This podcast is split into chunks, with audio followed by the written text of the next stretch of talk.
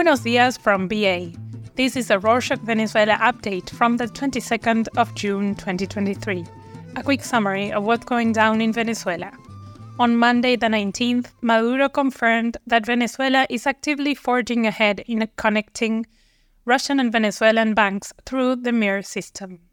The MIR system, a Russian creation, serves as a dynamic alternative to the US controlled SWIFT system enabling seamless financial transactions for nations facing U.S. economic sanctions. On Thursday, the 15th, the Venezuelan Central Bank announced that they have successfully completed all necessary technological adjustments to establish a direct connection with the Russian central bank's system.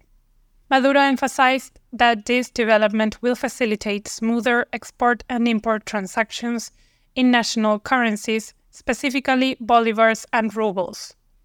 In other news, as Russia and Venezuela strengthen their ties, other connections are being re-established. On Thursday, the 15th, Maduro received the credentials of Uruguay's ambassador, Eber da Rosa, who still thinks Venezuela is a dictatorship. After seven years of limited interactions and the withdrawal of Uruguay's last high ranking diplomat in 2016, a new chapter begins in Venezuela Uruguay relations. According to Maduro, Uruguay's decision represents a crucial step towards re establishing and strengthening the connection between the two nations.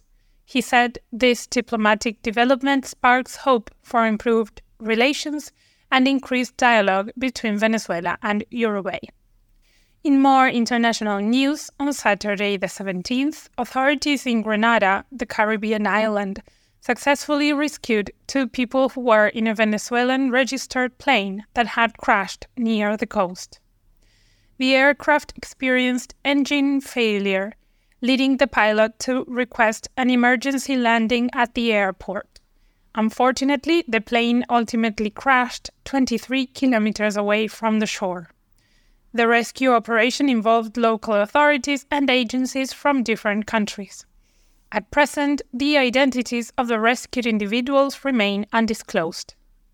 Next up, on Wednesday the 21st, Roger Carstens, the US Special Presidential Envoy for Hostage Affairs, confirmed that he made a discreet trip to Venezuela.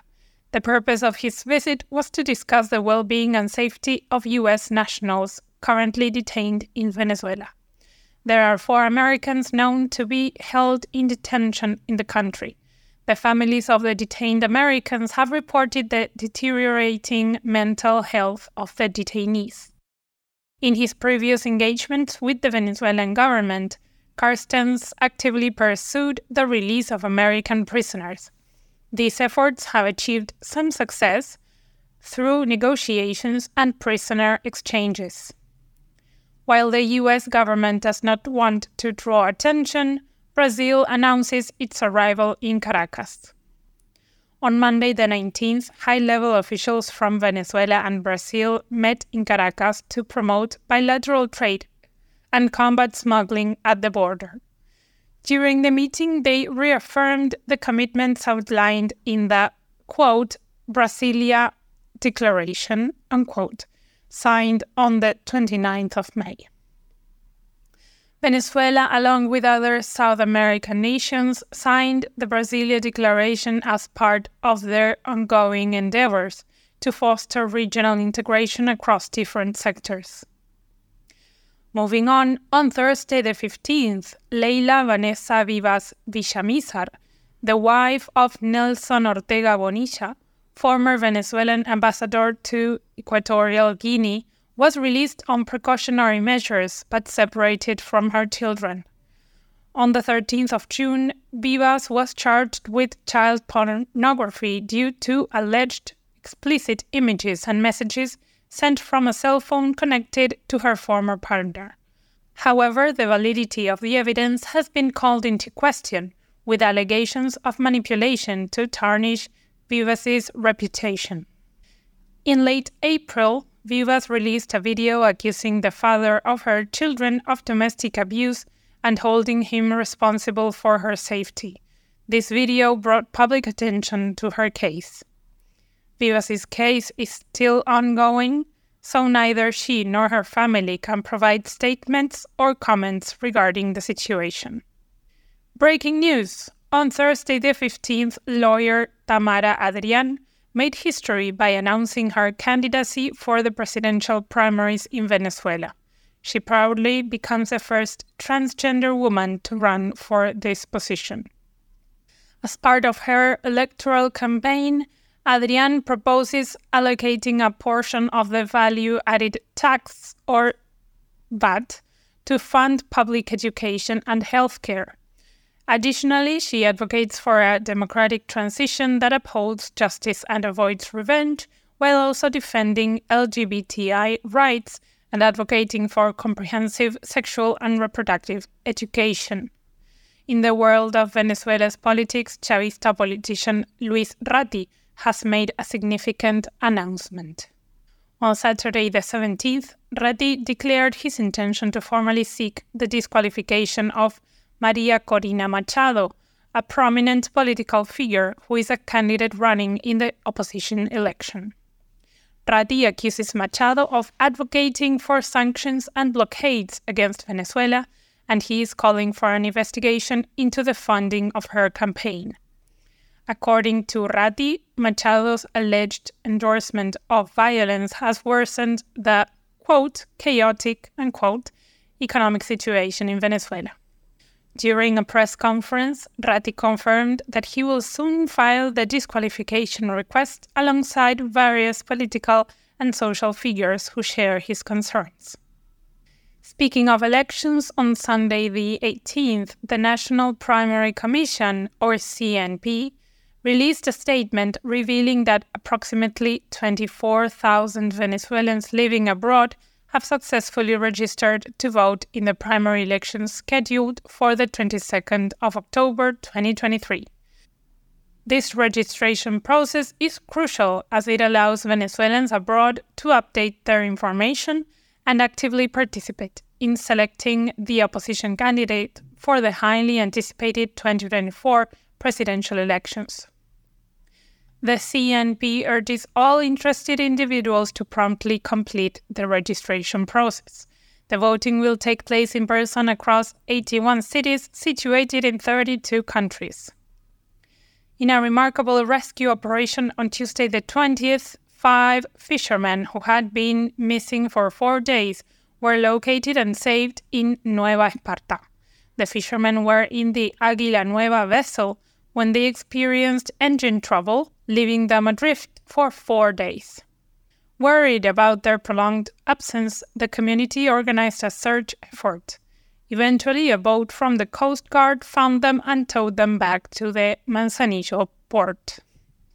The individuals who were rescued have been identified as Juan León, José Francisco Zavala, Luis Rodríguez, José Rafael Marín, and Francisco José Marín. Thanks to the swift response and collaborative efforts, these fishermen have been reunited with their loved ones, bringing a sense of relief to the community. Justice finally arrived. On Tuesday the 20th, Matias Salazar, also known as, quote, Gordo Matias, unquote, was sentenced to over 17 years in prison for holding a woman captive for 31 years. The case, which deeply disturbed the country, was uncovered when one victim managed to escape and report the situation. Two other women also fell victim to Salazar, with one being abducted at gunpoint 23 years ago. Gordo Matias was convicted of sexual and psychological violence but acquitted of sexual slavery due to lack of evidence. This case has sparked a nationwide discussion on strengthening laws and protective measures to prevent future incidents and ensure people's well being. In other news, on Sunday the 18th, intense rainfall in the headwaters of the Arauca River affected several riverside communities in the Urdaneta and El Amparo parishes located in the Paez municipality of Apure state.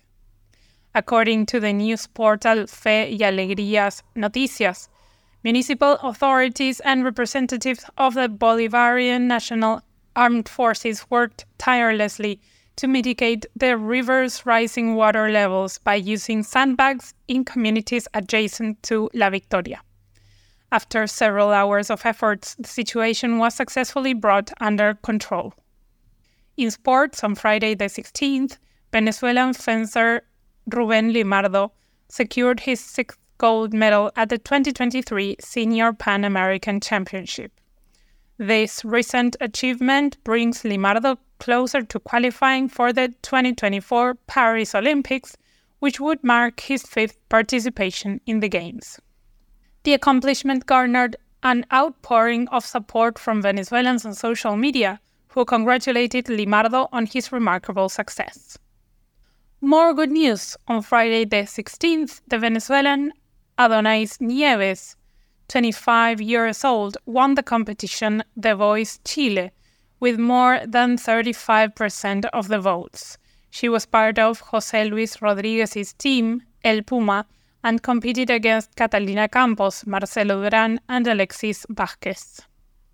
Prior to the final, eight finalists performed with their coaches, and four were selected to compete for the first place. Nieves and El Puma were the first to take the stage. In March, Nieves impressed the judges with her performance, bringing El Puma to tears. Congratulations! And that's it for this week. Thanks for joining us. You must know by now that we don't want to have ads in the updates, so we don't make any money doing them. If you enjoy listening and want to help us out financially, there's a support link in the show notes. If you can't help us out financially but still want to support us, please hit the subscribe button and tell your friends about us. Hasta la próxima.